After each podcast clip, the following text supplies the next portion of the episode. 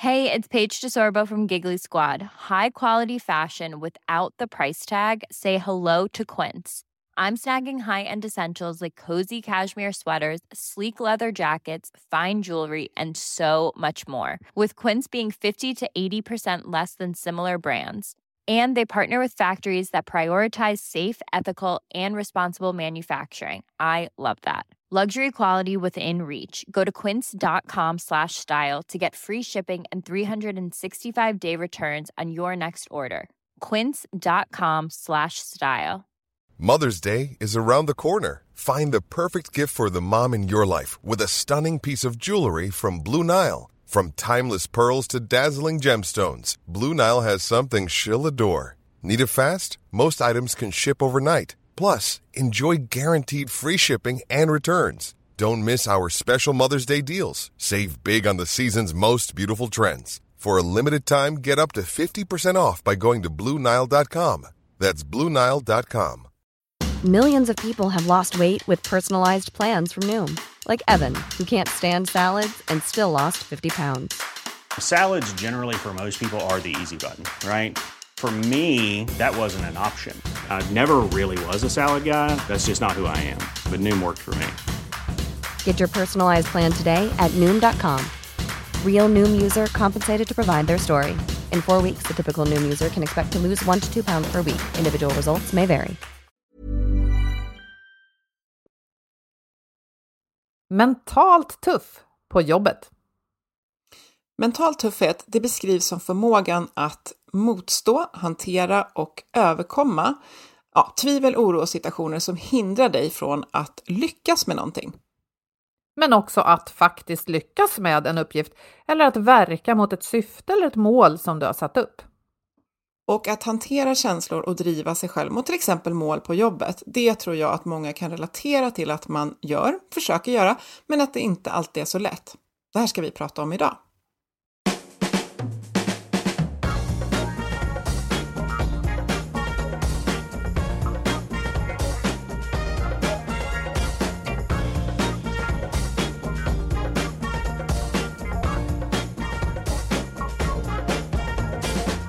Du lyssnar på Health for Wealth. Det här är en podd om hälsa på jobbet. Hälsa handlar ju om så mycket mer än att knapra morötter och springa runt i tights. Ja, hälsa kan till exempel handla om bra samarbeten. Att både ha en tydlig riktning och frihet att agera självständigt. Och trygga ledare som har tid att leda. I den här podden tar vi ett helhetsgrepp på hälsan på jobbet. Allt ifrån hur vi hanterar gränslöshet, digitalisering och stillasittande till hur vi tillsammans bygger arbetsplatser där människor både mår bra och kan prestera. Vi är Ann-Sofie Forsmark. Jag är hälsostrateg och ledarskapskonsult och driver företaget Oxy Group. Och Boel Stier, kommunikationskonsult. Lyssna på oss för inspiration och idéer varje vecka. För dig som är chef, ledare, jobbar med HR och är medarbetare såklart. Vår samarbetspartner Twitch Health hjälper många stora företag med att skapa framgångsrika hälsosatsningar som verkligen får effekt. Ja, och en av anledningarna till att de just lyckas med att verkligen få engagemang och högt deltagande, ja, och med det då faktiskt hög effekt på hälsa hos sina kunder, det är att de gör ett gediget arbete med att förankra satsningen hos ledning, chefer och medarbetare. Mm. Det är en viktig framgångsfaktor som Twitch Health ofta lyfter upp. Och det här gäller ju förstås lika mycket oberoende av om man gör fysiska satsningar som rent digitala eller blandningar för övrigt. Och några ytterligare framgångsfaktorer som vi tänker kan vara bra för er som lyssnar också att ha i minnet om ni står inför en sån här hälsoinsats. Det är då att använda eh, aktiviteter eh, som har bevisad effekt, alltså att det finns evidens. Mm. Och att man behöver arbeta systematiskt och långsiktigt i en tydlig riktning mot just era målsättningar och prioritera aktiviteter som leder företaget närmare målen. Alltså man behöver ransaka lite grann och välja ut de bästa. Och det här pratade vi mycket om tidigt i podden, det var ett tag sedan sist tror jag, men just det här att hälsoinsatser, eh, det kan heta annat än hälsa om vi pratar om ledarskap och så, men att den här typen av aktiviteter ska inte vara liksom löst simmande klumpar som, som simmar omkring i ett hav, utan det behöver ju, som du sa där, vara kopplat till företagets mål. För annars blir det kanske inte så där himla intressant för dem som då är tänkta att faktiskt göra saker. Nej, och det här kallar Twitch och andra för random acts of wellness och det kan ju låta bra, men det är just att får de inget sammanhang så är det svårt också att få dem prioriterade i, genom organisationen. Men Twitch vill ju också fokusera på det här som de kallar för multikomponentprogram som tar in hela hälsan, fysisk, mental och social hälsa och att det ska vara målgruppsanpassat och lättillgängligt på olika nivåer för alla individer, för alla har olika behov. Ja, och i det ligger då också att man tänker både på hur det ska sitta ihop och finnas en, en liksom överblickbar helhet för organisationen, men sen också att det ska finnas ingångar för var och en beroende på vem man är, vad man behöver och vad man gillar. Mm. Och som sagt, i rådande tider så görs det här arbetet eh, framförallt digitalt och där har Twitch en framgångsrik satsning som de kallar för Twitch on demand, där allt det här vi har pratat om finns med. Och jag kan säga att jag var faktiskt med på en sån insats relaterat till just en sån strategisk förankringsprocess med, med Twitch idag. Så jag har sett det här ske på riktigt och det var väldigt inspirerande. Vi delar länk till eh, mer information om det här på Twitch hemsida från det här inläggets sida där du lyssnar på podden eller på vår hemsida. Och, men nu, dagens gäst, det här är ju så roligt för att eh, vi har med oss en Oxykonsult-kollega till mig idag och eh, det är inte därför han är med utan det är snarare för att han är expert på ämnet som vi ska prata om idag. Men det är lite extra roligt för mig att få säga välkommen Jocke, Joakim Vedlund. Tack så mycket. Vad kul att ha dig här. Vi som inte känner dig, eh, Ann-Sofie säger att du är en advokat som sedan pluggade psykologi och nu verkar som exekutiv coach och styrelseproffs. Vad, stämmer allt det där? Oj, vilken blandning. Eh, ja, avdankad advokat får man väl nästan säga. Så avdankad advokat som på senare år i livet har utbildat sig till psykolog är väl en rimligt träffande beskrivning. Men ja, jag jobbar som, som så kallad executive coach mest och jobbar väldigt mycket med seniora ledare, eh, ledningsgrupper och liknande för att få dem att prestera bättre. Mm. Och då, det leder oss ju rätt in på ämnet vi ska prata om idag, för jag vet att eh, mental tuffhet, mental toughness är ett av liksom verktygen som, eh, som du jobbar med. Men eh, vad är det egentligen? Vad är mental tuffhet? Vad handlar det om? Ja, alltså mental tuffhet är ett psykologiskt begrepp som har funnits ja, 20-25 år. Eh, och det är ett begrepp som, som, som det har forskats en hel del på och det, det har en väldigt stark evidensbas. Och syftet med forskningen kring mental tuffhet har varit att, att vi ska förstå bättre hur vi människor hanterar utmaningar, press och nya situationer. Eh, och det används idag inom många olika områden, sport, utbildning, men kanske framför allt i näringslivet. Vad intressant. Jag, jag blir så nyfiken på att man just använder ordet tuffhet. För eh, jag, jag, tänker så här, man pratar ofta om resiliens, alltså att man ska ha någon slags motståndskraft, men tuffhet måste ju innebära någonting mer. Ja, bra fråga. Jag, personligen så måste jag väl säga att jag är lite så här småskeptiskt inställd till själva namnet på begreppet. Jag tycker det är jätte, ett väldigt värdefullt, eh, en väldigt värdefull modell att använda. Men ibland kan jag tycka att just mental tuffhet får liksom en liten machostämpel över sig. Och om, om det är någon som kommer på ett bättre ord så får det gärna höra av er. Jag har tänkt på mental styrka, men det är ju inte heller riktigt det det handlar om. Utan eh, man kan väl kort säga liksom att Inom psykologin så skiljer vi mellan eh, vad vi brukar kalla tillstånd och personlighetsdrag. Och mental tuffhet är ett smalt, flexibelt personlighetsdrag. Eh, och när vi, när vi säger att det är smalt så, så menar vi att, att det, det speglar en ganska liten del av den vi är. Det, ja, det är mer ett kirurgiskt instrument än en översiktsbild av människan. Och flexibelt med det menar vi att även om det är ett personlighetsdrag, det vill säga det är hyggligt stabilt över tiden, så, så rör det på sig eh, över tid åt olika håll genom livet. Och det låter hoppfullt tänker jag, för jag har inte testat min mentala tuffhet, men om jag skulle göra det då och liksom inte få så där höga poäng, kan jag då förbättra min mentala tuffhet? Jag tycker egentligen den första frågan är ju liksom egentligen att ställa sig, är det viktigt att vara mentalt tuff?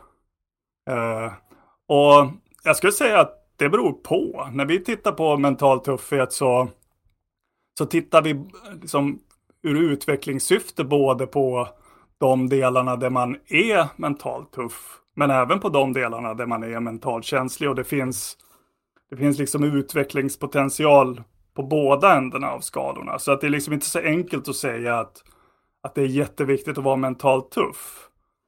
Man, man kan nästan beskriva det som att en, en, en person som är väldigt mentalt tuff kommer antagligen att ha lite lättare att hantera livets svängningar än en person som är mer mentalt känslig. Men, men det går liksom inte att säga att det alltid är bra att vara väldigt mentalt tuff, tycker jag. Men vilken typ av situationer skulle du säga att det är bra att kunna vara mentalt tuff? Ja, till, till, exempel när man är under väldigt stor press. Jag brukar ta, man ska ju alltid passa sig från att ta sportmetaforer, men typexemplet som jag tänker på är ju eh, straff, straffsparksläggning i VM-finalen i fotboll. Eh, då skulle jag säga att de, de som klarar av den situationen bra, de ligger säkert ganska högt upp på skalan. Vi kommer ju in på de olika delarna av begreppet sen, men där, då har man säkert en ganska hög känslokontroll om man lyckas prestera i den situationen. Och där är det ju helt uppenbart bra att vara mentalt tuff. Och i den situationen, då är det alltså så att hela, hela resultatet hänger i det ögonblicket på en enda person och på en enda chans. Mm. Jag tänker för att förstå innebörden av det, för, för som inledningen sa vi att det är både att liksom uppnå saker och sen stå emot saker, så, så består det ju av fyra delar som jag förstår det. Kan du eh, benämna dem och, och sen liksom kort beskriva vad de, vad de handlar om? För då får man kanske en helhetsbild på något sätt av vad det, vad det handlar om att man ska klara av, man ska säga. Absolut, och en sak som är viktig att komma ihåg att mental tuffhet, själva teorin, eh, den siktar in sig på att beskriva hur vi tänker i pressade nya utmanande situationer. Så det, är alltså, det, är inte, det handlar inte om vad vi faktiskt gör, utan det är vad som händer inne i huvudet. Eh, och de fyra dimensionerna av mental tuffhet är för det första kontroll, eh, vilket beskriver känslan av vilken kontroll vi känner att vi har över livet, olika omständigheter och också våra känslor. Uh, nummer två är utmaning uh, och den beskriver hur vi ställer oss till nya situationer, risker, uh, hur, hur, vilken, vilken så att säga lär, inlärningsfokus vi har. Ser vi, ser vi misslyckanden som möjligheter att lära sig eller ser vi det som någonting som är väldigt negativt? Och, och sen har vi hängivenhet som beskriver hur målfokuserade vi är och hur, hur prestationsfokuserade vi är. Och till sist så har vi den sista dimensionen som helt enkelt är självförtroende. Som delar upp, delas upp i dels självförtroende för förmågor och dels eh, interpersonellt förtroende, det vill säga hur, vilket förtroende känner vi att vi har i samspelet med andra personer. Mm. Jag, tycker jag gissar att på engelska så är hängivelse, det är dedication, är det så? Commitment faktiskt. Commitment. Commitment, ja jag tänkte för hängivelse, jag bara tänkte hängivelse och commitment, för mig är det så, hängivelse låter så, det låter så här fint, commitment det låter lite tuffare ja, faktiskt. Sant. Ja, bara en reflektion på orden. Vi har ju funderat ja. på hur vi ska, vad vi ska sätta för svenskt ord på de här och commitment är lite svårt, hängivenhet var det som vi kom fram till kanske passade bäst, men eh, commitment speglar, tycker jag, kanske begreppet lite bättre om man använder det engelska ordet, sant? Ja. Om vi börjar med den första, jag blir nyfiken där du säger att det handlar om tankar och inte vad vi gör. Men jag gissar också att det handlar om att tankarna sen påverkar det vi gör. Mm. Och kontroll då, jag, jag, tänker att om man är en chef, när du kom med det här straffexemplet, då tänkte jag att en parallell skulle kunna vara att du kliver på som chef i en organisation och det första du får göra är att hantera nedskärningar och att säga upp folk. Skulle det kunna vara ett bra exempel att eh, titta på? Ja, det känns ju som en ganska pressande situation, absolut. Så det kan vi kolla på. Jag kan ta det som exempel. Om vi då tar kontroll. Kontroll del, delas upp i två underskalor. Den första är livskontroll. Eh, vilket beskriver hur mycket vi känner att vi kan påverka våra omständigheter kort och gott. Eh, en person som är hög på livskontroll säger ofta ja till, till en fråga om att göra någonting svårt. Det är liksom den naturliga responsen, absolut, jag gör det. Och det har ju ingenting med verkligheten att göra. Så liksom, det kan ju naturligtvis finnas baksidor av att ha väldigt hög livskontroll. För att det kan göra att man är lite frikopplad från, från verkligheten helt enkelt. Och att man överskattar sin egen förmåga att hantera allting som kommer åt en. Eh, och den andra skalan är eh, emotional control, känslokontroll. Och det beskriver vilken kontroll vi har över våra känslor. Och det beskriver inte det, om man är hög på känslokontroll så innebär inte det att man känner mindre. Utan helt enkelt att man har lite man har lite mer avstånd mellan sig själv och sina känslor. Man kan, man, man kan i större utsträckning välja hur man ska agera. Eh, även om man har en känsla. Medan om man är lägre på skalan så blir man kanske lite mer fångad av känslan och har lite färre valmöjligheter helt enkelt. Om det låter som en, lämplig, eller en bra beskrivning. Jag skulle du säga att den chefen då som har låg kontroll på känslo, låg känslokontroll kanske tar med sig mycket hem av allt det svåra som hon eller han behöver hantera på jobbet? Ja, och också kanske i, just i interaktioner med andra kanske har svårt att dölja sina känslor, har svårt att välja vad är, vad är ett optimalt beteende just i den här situationen? Uh, att, att kanske, kanske också att man tar känslorna som fakta. Uh, man känner någonting negativt och då är man, har man, är man övertygad om att det faktiskt är sanningen, även fast det bara är data. Så det är väl exempel på vad det kan innebära. Så om man jobbar med sin mentala tuffhet kanske man kan bli bättre på att ja, men till exempel säga upp människor på ett värdigt sätt utan att själv falla ihop i en tårpöl, eller? Ja, till exempel. Och så omvänt, en, en, en, en chef som är väldigt hög på kontroll har säkert lättare att ta den typen av beslut än en eh, chef som är lägre på kontroll. Mm. Och är det här bara bra om vi nu stannar till vid bara kontrollen? För att det, jag kan ju tänka mig att det, i en ytterlighetsände skulle man kunna bli det vi kallar för psykopat, alltså den som mm. inte har den minsta känsla för medmänniskor. Ja, nej men absolut. Och jag, jag tycker en, en, av, en av de sakerna som är bra med den här teorin och, med det testet som vi kommer att prata om senare, det är att det faktiskt är en, en riktig normalfördelningskurva. Det vill säga de flesta av oss hamnar i mitten. Och det är ett ganska litet antal individer globalt sett som är jättehöga. Eh, och man kan ju automatiskt se att om, om no, någon är jättetuff på livskontroll och känslokontroll så, så, så, så kanske den personen har vissa utmaningar i sina sociala situationer. Om man alltid har som grundinställning att jag fixar allting, jag kan göra allting som kommer min väg och man alltid kan kontrollera sina känslor, vilket kanske gör att man kommer, man uppfattas lite som känslokall. En sån person kanske behöver jobba med andra delar av, eh, av sitt beteende för att prestera optimalt. Och det är därför vi tittar även på de höga delarna. Eh, för att se om det finns några risker där. Just det. Och nästa punkt, utmaning. Du sa där att det handlar mycket om inställning till lärande och, och det här att om det kommer en utmaning i ens väg, att man kan se eh, möjligheter till lärande i det. Mm. Skulle man kunna bli hjälpt av tvåan då för ettan, att om, om man är i den här tuffa situationen, som chef, man behöver göra massa saker som folk inte tycker om. Mm. Att man kan se vad man själv lär sig och det kan man liksom överföra det på dem man relaterar till, att man kan hjälpa även dem vidare. Eller handlar det mest om en själv? Oj, bra fråga. Nej, men jag, jag tror att förståelse för begreppet eh, hjälp, eh, hjälper ju både en själv och kan också vara ett verktyg när man, när man försöker stödja och hjälpa andra.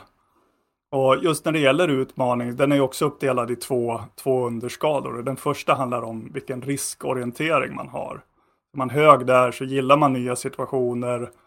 Eh, man har ganska lätt för att ta risker. Vilket ju helt uppenbart också har för och nackdelar att vara hög eller låg. Det, det förstår man nästan automatiskt när man pratar om det. Att I vissa situationer, det är klart att en person som tar mer risker och har en mer positiv inställning till nya situationer kommer ju över ett helt liv troligtvis att vara med om fler saker. Vilket gör att man samlar på sig mer erfarenheter och det är ju någonting positivt. Men det är klart att det mm. finns situationer och roller där en väldigt hög riskbenägenhet kan vara något negativt också som man måste titta på. Mm.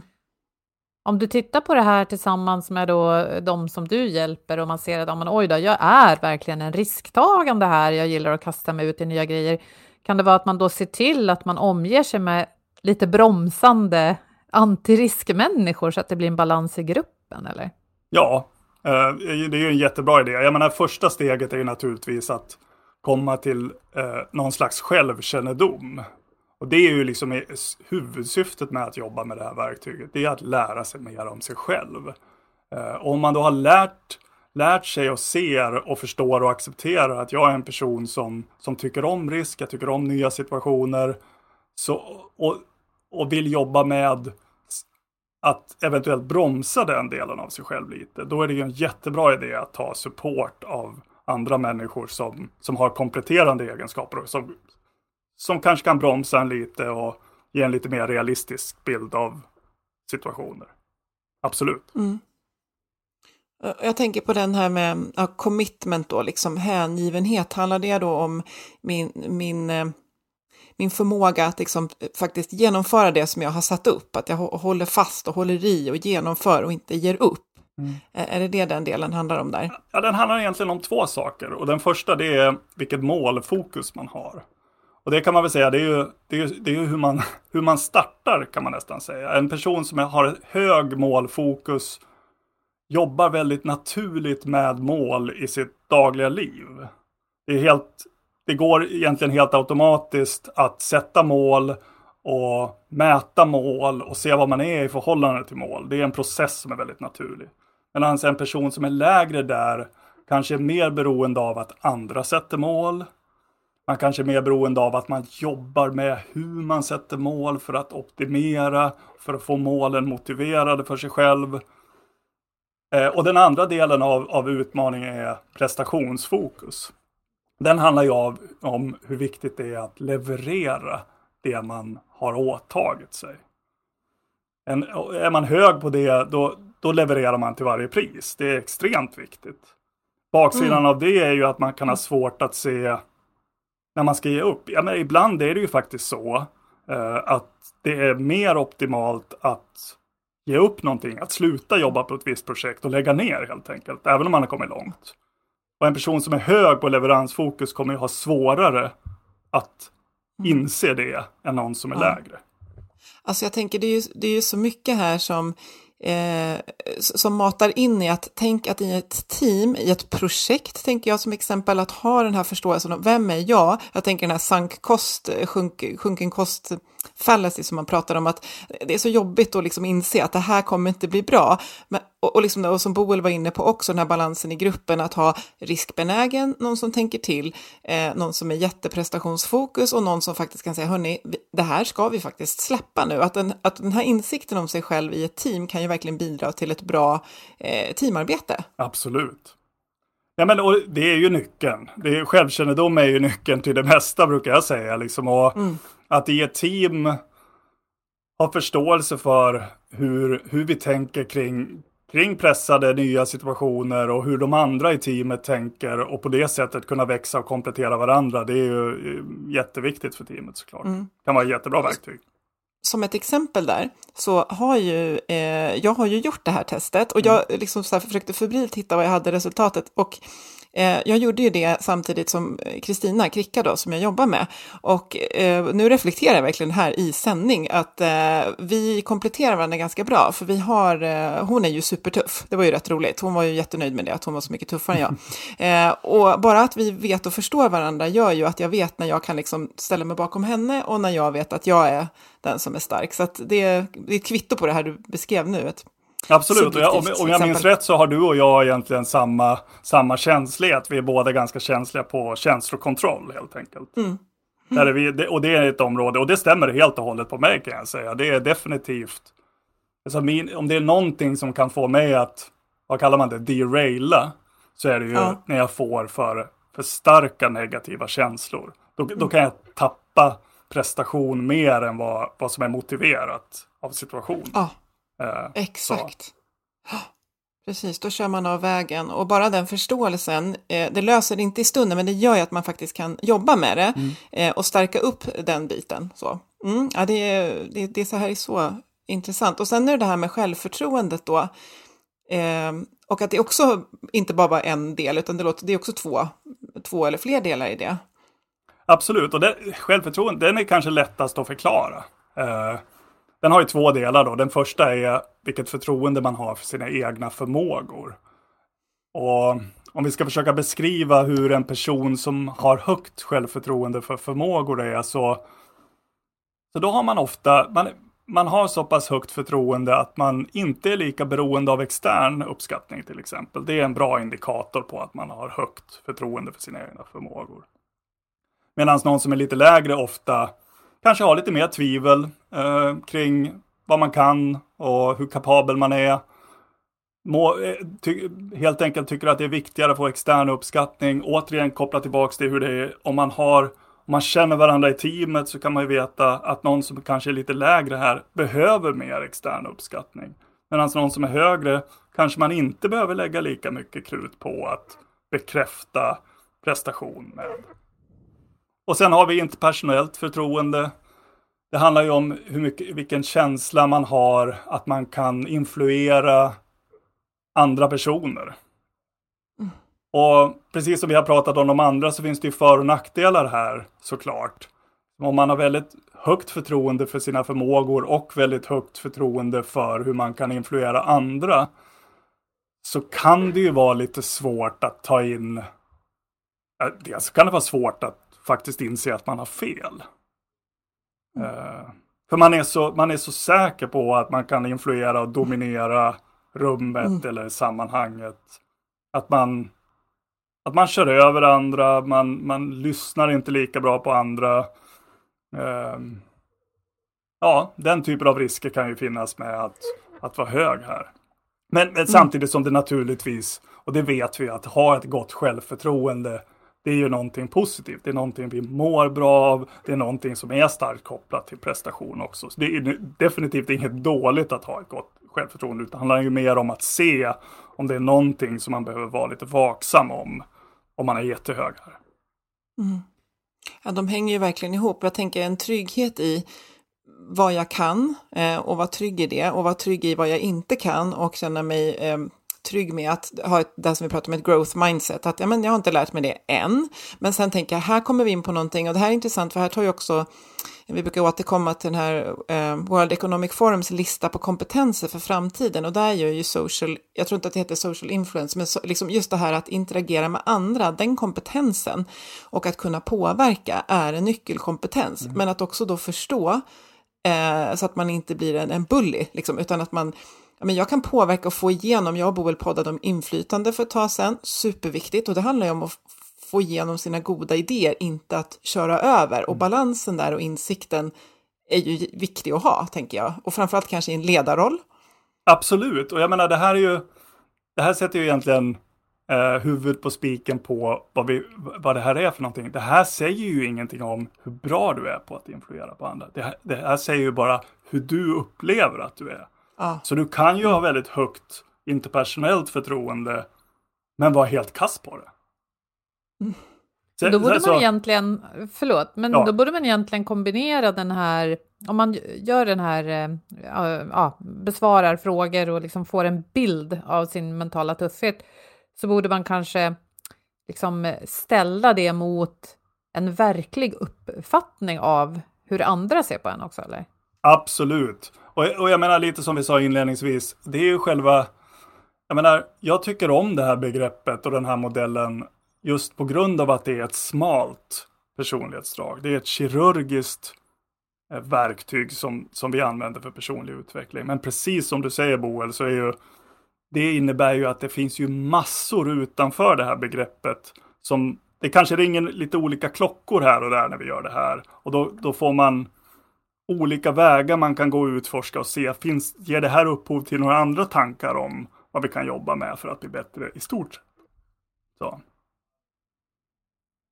Jag tänker på att vi eh, poddade för eh, ett tag sedan, nu ska vi se, det var avsnitt 125 med Katarina Romell som har varit chef på en massa olika platser och hon eh, avsnittet heter Ska ledningen gå i terapi? För det var nämligen något hon lät sin, eh, om det var styrelse eller ledningsgrupp, göra då. Och jag tänker att det handlar om det här med självkännedom, att det är svårt att leda andra om man inte lär känna sig själv först. Och då tänker jag att det här skulle ju kunna vara en metod och det är kanske så du använder det i din yrkesroll Joakim. Att eh, en grupp som ska leda andra lär känna sig själva och sen diskuterar i grupp, eller? Ja, och jag, men jag tror som det alltid är med sådana här tester och sådana här modeller så, så är det extremt viktigt att sätta in dem i sammanhanget och ha en diskussion och som diskutera sig fram vad det finns för utvecklingsbehov. Det är ju, jag, jag tycker personligen att det är jättefarligt att, att, att använda modeller som någon slags sanning eh, som ger svar på exakt hur man är som individ. Det är inte så det funkar helt enkelt, utan alla de här verktygen som finns kan ju vara jättebra som en väg till en ökad självkännedom.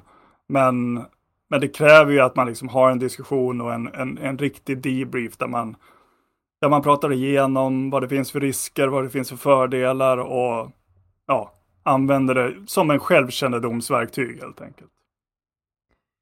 Men vi kan ju också säga att det här är då baserat på vetenskap, så det är ju att mm. rekommendera istället för att kartlägga färger och sånt som eh, många uppenbarligen fortfarande håller på med, trots all mm. den kritik som har riktats mot sådana ja, diskmodeller och sånt. Mm.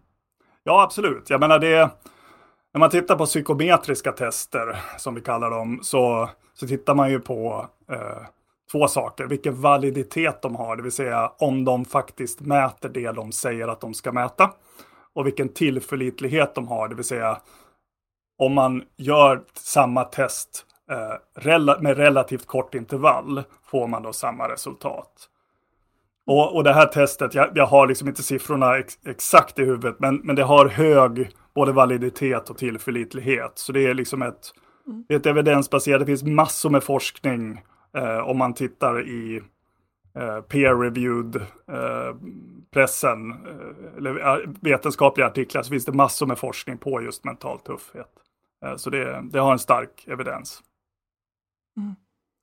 Och jag tänker så här, egentligen så det heter mental tuffhet mm. och men det, det fina tycker jag är när du beskriver det så handlar det ju inte om att och sen ska man bli tuffare på de här fyra områdena, utan det handlar ju just om att förstå hur jag ligger till och att i vissa fall så är att ligga högt någonting som man måste, wow, här ligger jag väldigt högt. Och det kan leda till sådana här beteenden eh, som inte är tuff på ett positivt sätt utan snarare eh, en diskrepans mellan vad som faktiskt är på riktigt och vad som är bra, till exempel i en ledarroll, eh, att jag leder i, alltså beteenden. Jag tänker framförallt kanske på det här med då, eh, självförtroende till mm. exempel.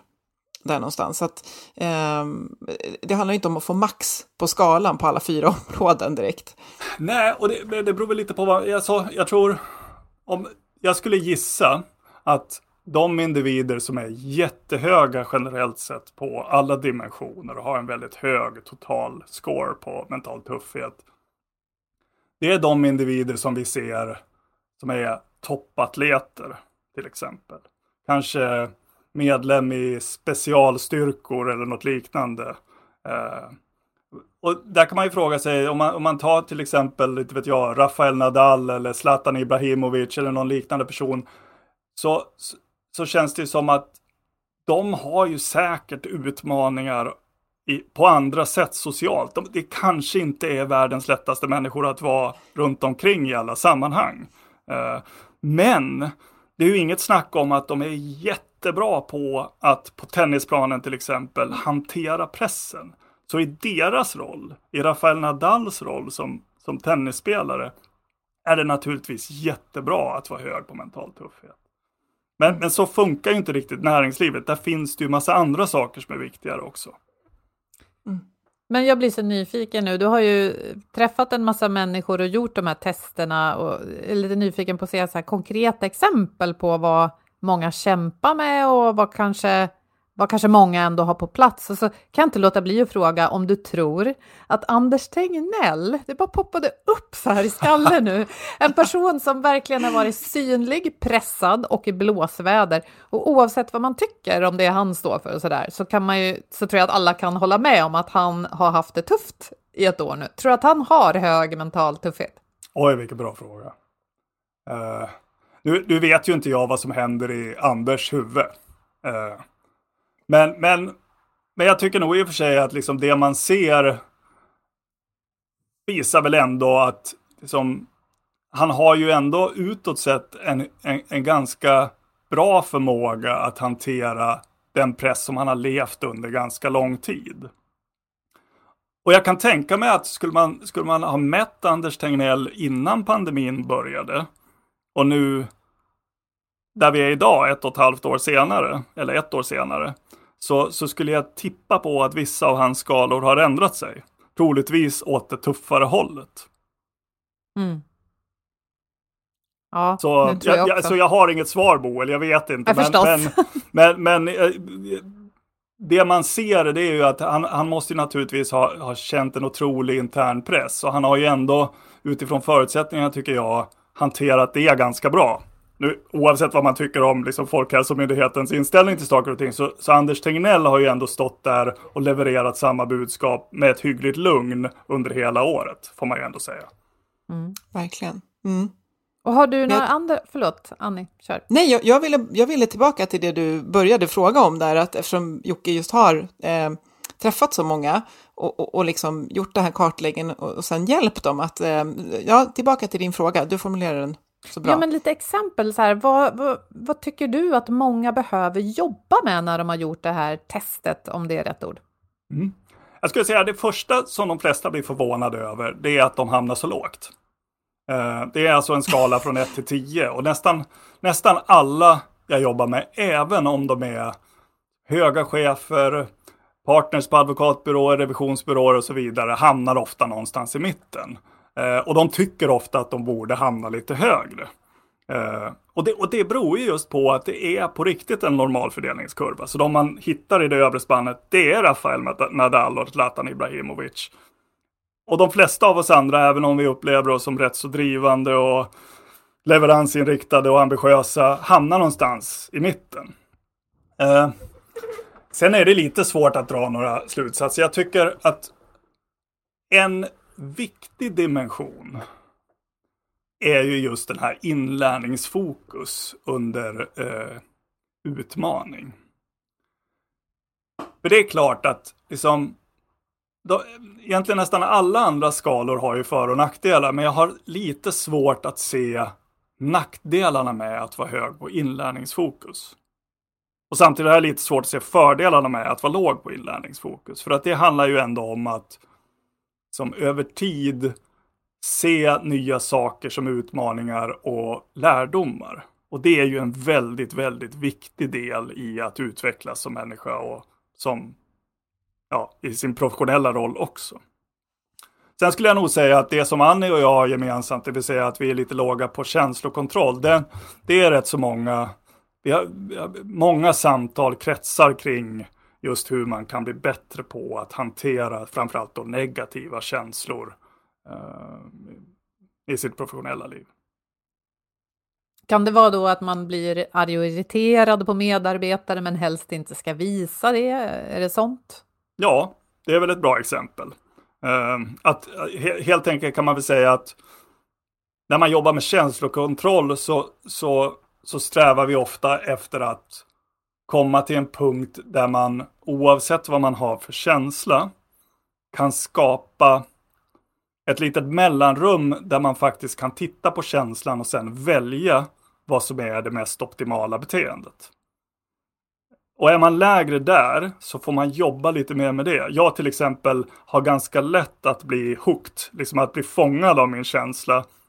Vilket gör att jag missar den här möjligheten lite.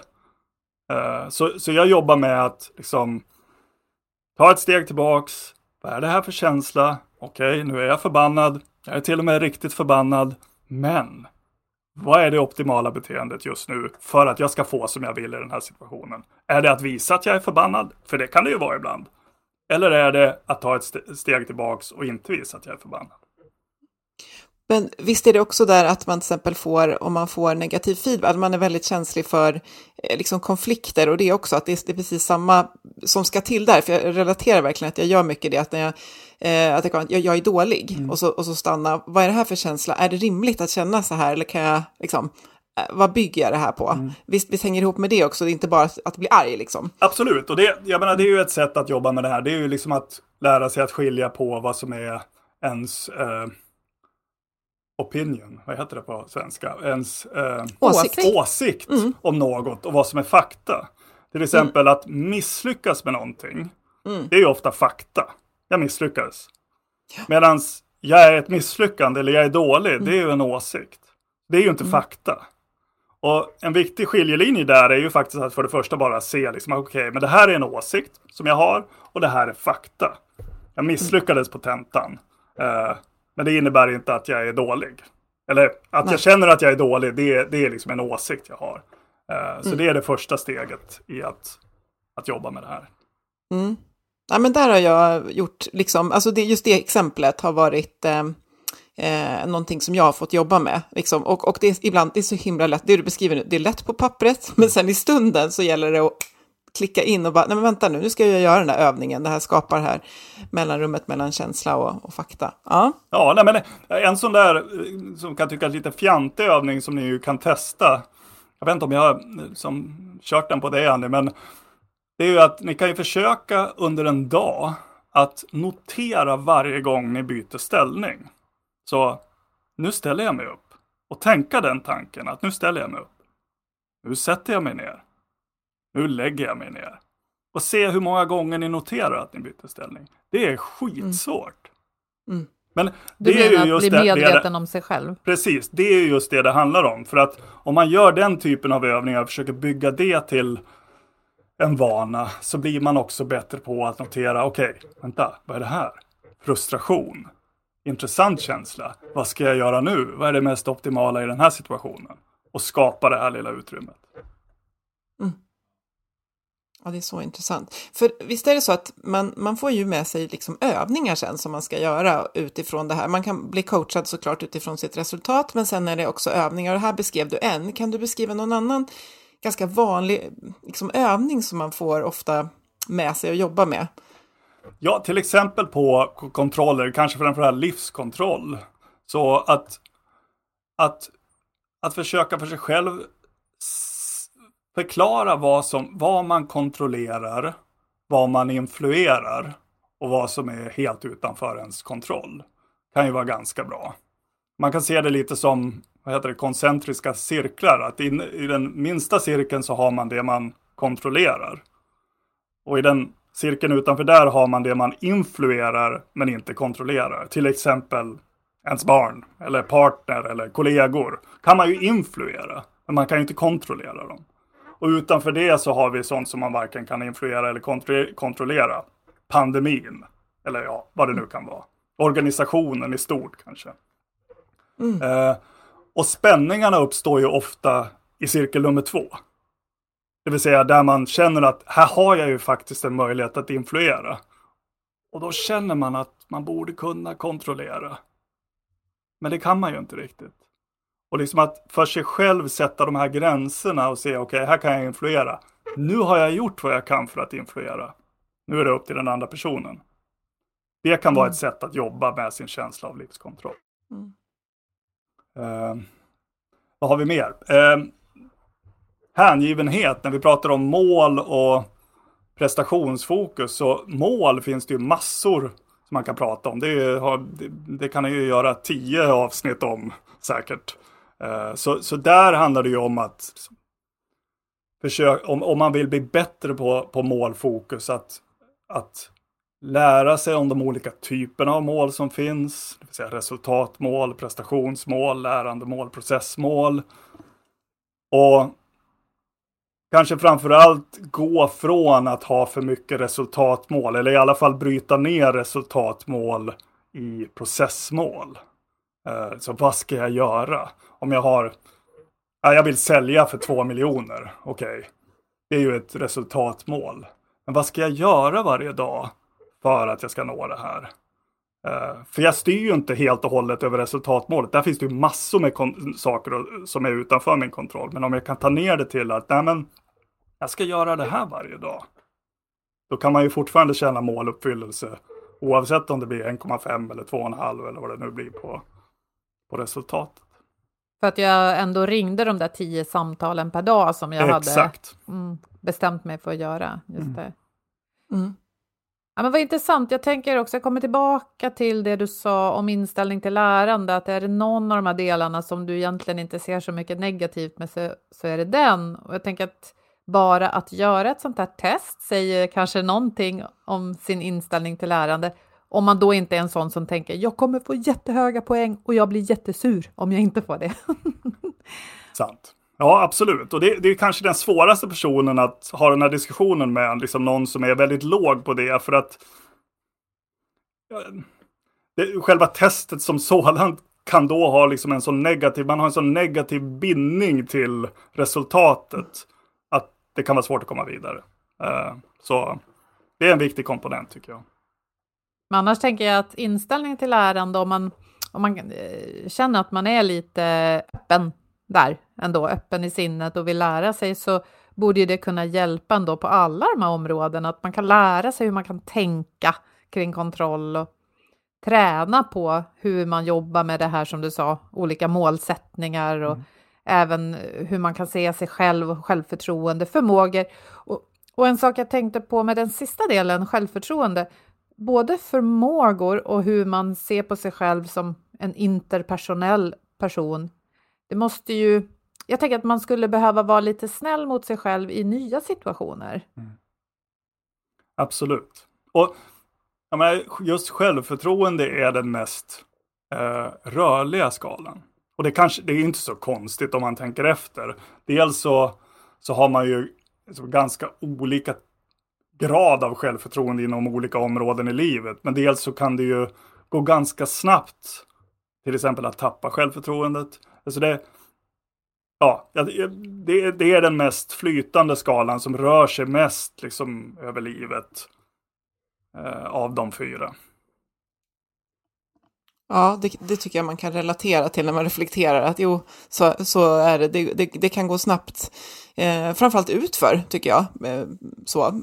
Mm. Upp, uppför kräver, kräver lite reflektion och det eh, tänker jag som har fått eh, ta del av några av de här övningarna som man ska göra. Så här, det är ju mycket att eh, reflektera, det strukturerad reflektion ingår i det här, att fundera, eh, göra saker och reflektera hur, hur det går och testa. Eh, och det är ju greppbart att göra, tänker jag, i en, eh, en vardag. Jag blir väldigt nyfiken på var kan man ta del av den här testen? Kan man bara göra den på egen hand, Joakim? Nej, eh, man, testen distribueras av eh, de som har tagit fram det och som sitter i, i, i Storbritannien. Och för att göra testet så behöver man kontakta någon som är certifierad att, att genomföra testet helt enkelt. Uh, så, så, man får hitta en sån. Men kan man, det är en kvalitetsstämpel. Mm. Men kan man läsa mer om hur det går till och lite om de här övningarna? Har du en hemsida eller något liknande? Ja, jag tror kanske det bästa stället att läsa om det är på Oxygroups hemsida. Där finns det ett avsnitt eh, om mm. just mental tuffhet under ska säga, tester, eller hur Annie? Ja, vi, vi kan lägga en länk. Jag borde kunna det rätt upp och ner, men du hör ju. Vi har, det ligger under tjänster först och Just sen det. hittar man det. Och så lägger vi en länk dit här från vår sida. Precis, så där finns det en länk till där man kan läsa lite mer om själva begreppet, men också hur man går vidare. Dels om man är individ och vill, vill göra testet, eh, och dels om man vill använda det i, en, i ett team, som en teamutvecklingsinsats. Eh, men man kan inte bara göra det själv, utan man måste hitta någon som är certifierad i att leverera och ha själva debriefen av testet. Ja, det låter ju tryggt ändå. Då blir Ja, det inte som exakt, horoskop. Exakt, eller Det färger. förflackas. Eller färger. Ja, men också just som du säger, att det kan bli... Eh, eh, jag vet att frågorna väcker tankar när man, när man svarar på dem och resultatet uppenbarligen kan också väcka känslor hos någon som tänker att jag är stentuff.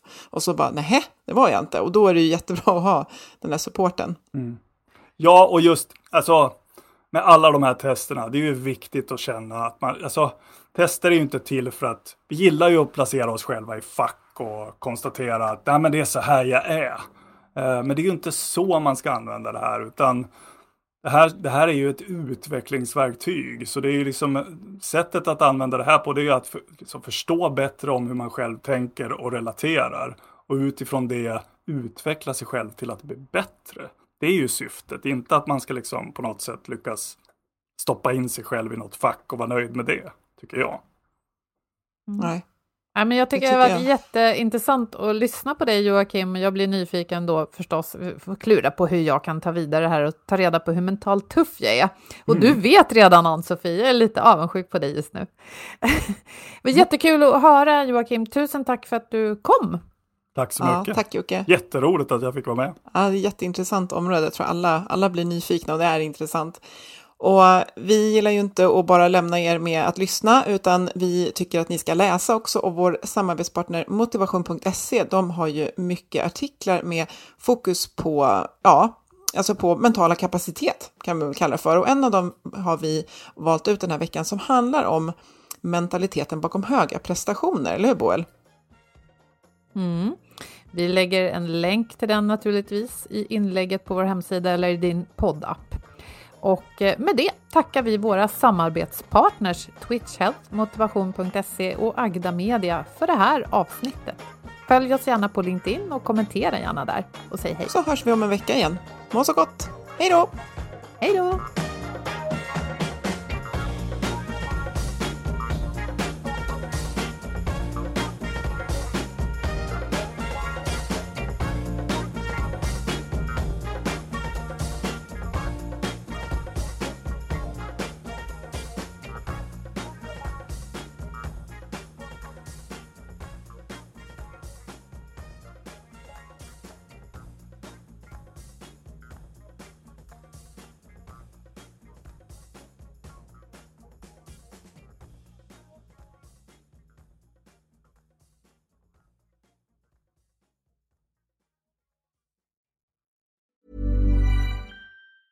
Mom deserves the best, and there's no better place to shop for Mother's Day than Whole Foods Market. They're your destination for unbeatable savings, from premium gifts to show-stopping flowers and irresistible desserts. Start by saving 33% with Prime on all body care and candles. Then get a 15-stem bunch of tulips for just $9.99 each with Prime. Round out Mom's menu with festive rosé, irresistible berry chantilly cake, and more special treats. Come celebrate Mother's Day at Whole Foods Market. Planning for your next trip? Elevate your travel style with Quince. Quince has all the jet setting essentials you'll want for your next getaway, like European linen, premium luggage options, buttery soft Italian leather bags, and so much more. And it's all priced at 50 to 80% less than similar brands. Plus, Quince only works with factories that use safe and ethical manufacturing practices. Pack your bags with high-quality essentials you'll be wearing for vacations to come with Quince. Go to quince.com slash trip for free shipping and 365-day returns.